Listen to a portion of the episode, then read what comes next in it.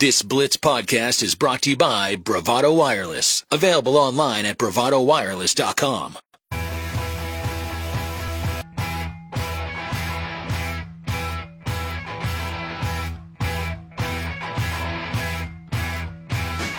You're listening to The Blitz 1170, streaming live at theblitztulsa.com and on the Blitz 1170 app.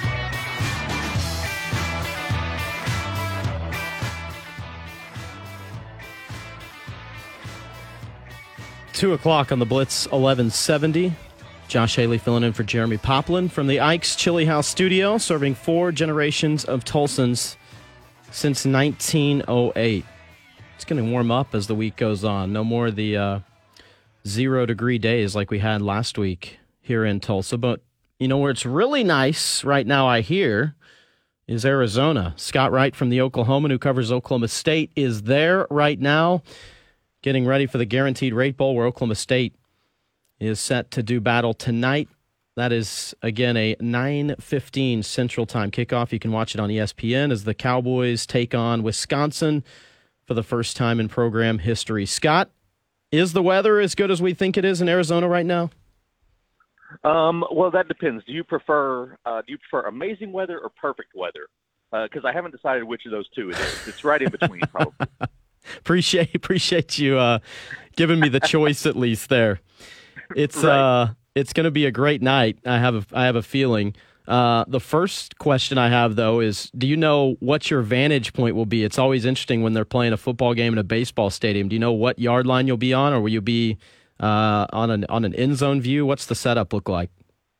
Uh, my understanding, I haven't been to the stadium yet, but uh, the way it's been described to me is that we're kind of in the in the corner, somewhat similar to where Boone Pickens Stadium press box is, uh, kind of down by the by the end zone. So, um, yeah, uh, that's uh, uh, it'll, it'll feel like home from uh, from that standpoint. So I'll be I'll be all right with that. But um, I'm really looking forward to. it. I've never uh, never covered a, a football game in a in a baseball stadium before, so I'm I'm fired up for it.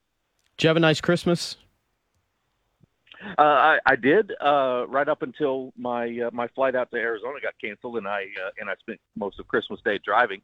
Uh, Oh. But everything before that was great with uh, with my family. But um, but yeah, so drove spent, spent most of Christmas Day driving out uh, out to Arizona. Oh my! I saw on your Twitter where you where you ended up having to make the twelve hour drive, but I didn't know it was on Christmas mostly. So I'm sorry for that. It's all good. It was uh, it was uh, easy, clear roads, not a lot of traffic. made made it easy traveling down I forty.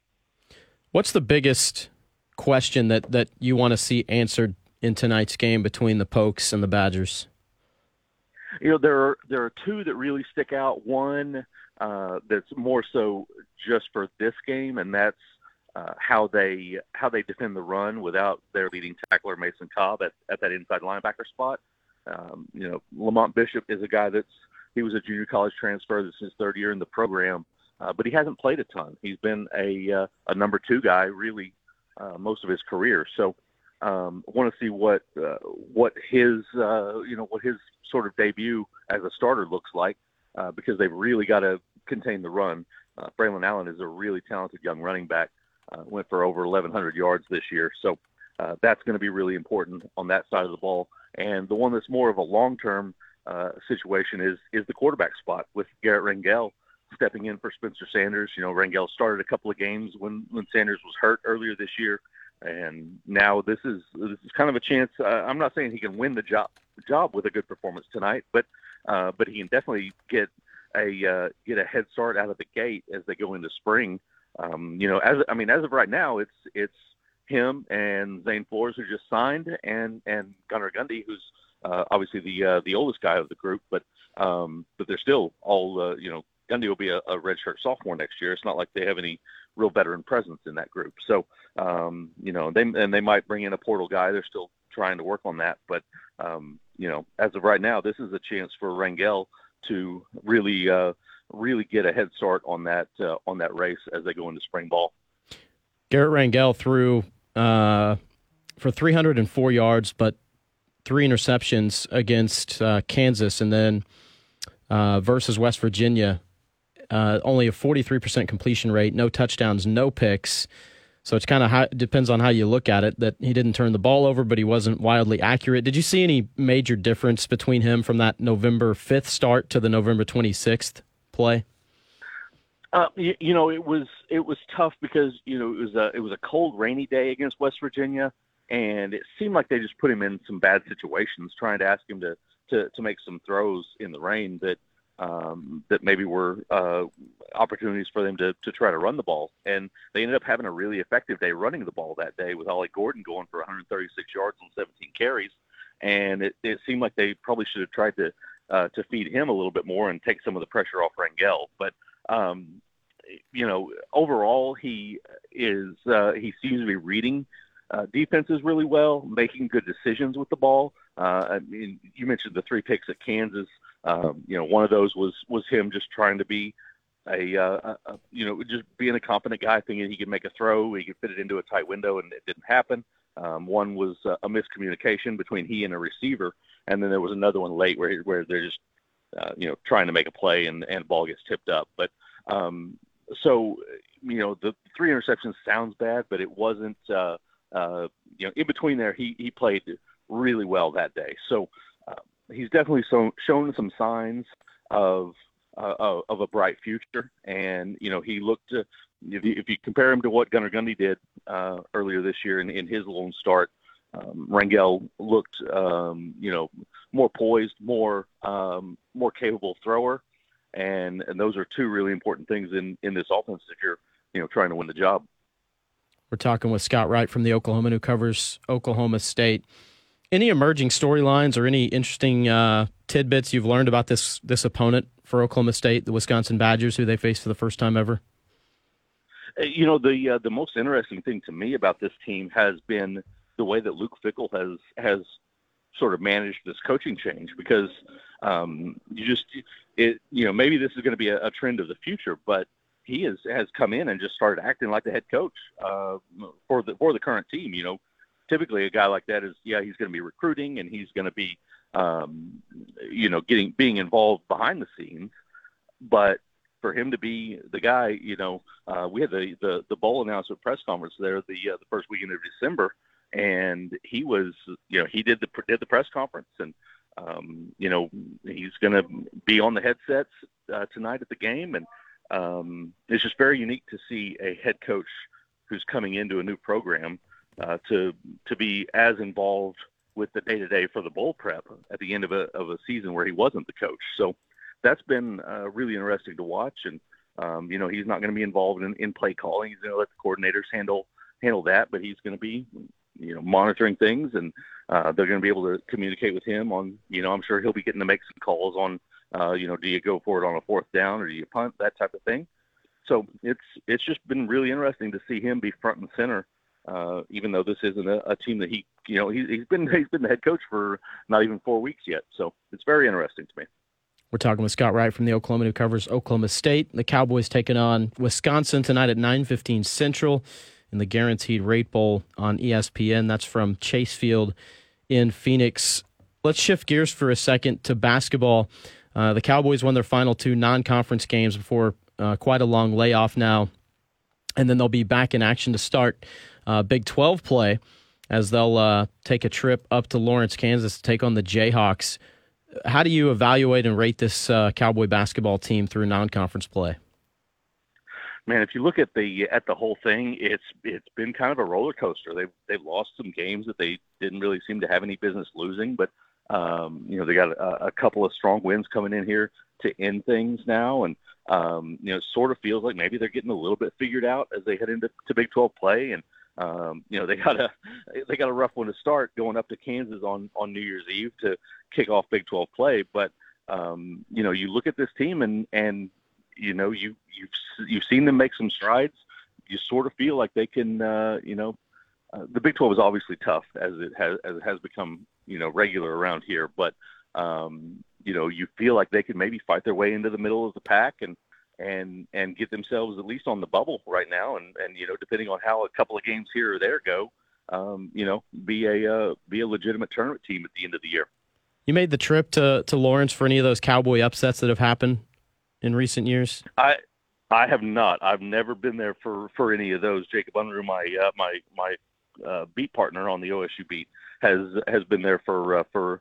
Um, I don't know if he was there for. Uh, he, I know he's been there for one for sure. I can't remember if he was there for uh, um, the most recent one, but um, but yeah, great great atmosphere. I love that place though. It's always intriguing to me how in the past years that Oklahoma State has seemingly always played KU tougher. You, you could maybe say tougher than any team in the Big 12, especially in years when it would be a game when you didn't think maybe it was going to be so close. And then lo and behold, they pull out a win. And in a lot of cases, it would be enough to add to a resume to get an at large bid. In some cases, that hasn't worked out. But it's one of those games where it feels like it's it's not really a rivalry game, but it's one that you can never sleep on, regardless of record. Right, exactly. And um, uh, if I if I remember right, I think CBS has the uh, has the broadcast yes. this week. I, yes, I, I got to think that they're they're pretty excited about that because it's uh you know there's some some big football games going on that day, but um but that's a uh, for for the people that have already turned their uh, attention to basketball, uh, that's a uh, a really good um, uh, a good attractive game to have on a on a day when people are going to be watching a lot of TV. And like you said, Oklahoma State has, gone up there and, and pulled some upsets. They um, Boynton's first year, I believe, they beat them beat them both times. Uh, yeah, 2018 in a month. yeah, yeah, exactly. So um, yeah, Boynton just uh, just seems to um, have a knack for for playing these guys tough, even in in years when it seems like they probably shouldn't. We're talking with Scott Wright from the Oklahoman. Uh, last thing, Scott, on the recruiting front, last week was was a crazy week for a lot of teams. Oklahoma State kind of ended up where they had been in in past years. You, have got a top forty recruiting class uh, at the end of the day for Mike Gundy. Uh, was there anything significant that stood out to you uh, amongst those signees, or was it more so the significance maybe of uh, what Oklahoma State got in the transfer portal? Yeah, I think the the transfer portal is where the real excitement lies. Um, obviously, they got they got a quarterback that they really like in Zane Flores from Gretna, Nebraska, a guy that they uh, were very early in, in identifying. Um, and uh, Tim Rattay has has really liked what he's seen in him, um, and he's he's kind of the centerpiece of this class as far as the uh, the high school guys. They got a couple of junior college guys in the class that they feel can come in. Uh, Lardarius Webb Jr. can be a uh, you know like a nickel or uh, or a cornerback potentially and, and be a starter. He had nine picks over two years at JUCO, and then uh, and then Iman Oates, Tulsa Edison kid who went up to NEO and and was sort of an under the radar guy coming out of high school, but uh, had a couple of good years up at NEO and and you know big dude at six three, three hundred, and and can can at least add some immediate depth and, and experience on that defensive line. But um, but when you look at at the guys that they've got out of the portal you see you see a lot of guys that are going to make you know immediate impacts. Um, you know, Justin Wright from Tulsa, Anthony Goodlow from Tulsa uh, are both guys that are that are going to step right in or have a chance at least to step right in and be immediate starters uh, at linebacker and defensive end. So um, you know they got an, another corner, they got a uh, they got a running back that's that's had a couple of thousand yard seasons from Western uh, uh, Western Michigan, excuse me. Um, and so they've got guys coming in through uh, out of the seven guys in the portal, it looks like all of them are guys that are, um, with the exception of, of the young offensive lineman from UNLV. Uh, the other six should be in the two deep immediately and and and in the main playing rotation. All right, Scott Wright from the Oklahoman, and as he mentioned, one of the biggest things to watch is for the future. How will quarterback Garrett Rangel fare tonight. Oklahoman State takes on Wisconsin. Scott, thanks for the time as always. I hope your uh, travels back are much smoother than your travels uh, getting together there, and uh, enjoy the game tonight. Awesome, Josh. I appreciate it, man. That's Scott Wright from the Oklahoma joining us on the Oklahoma Ford Dealers Hotline. Thank you for listening to this exclusive Blitz 1170 podcast from Bravado Wireless.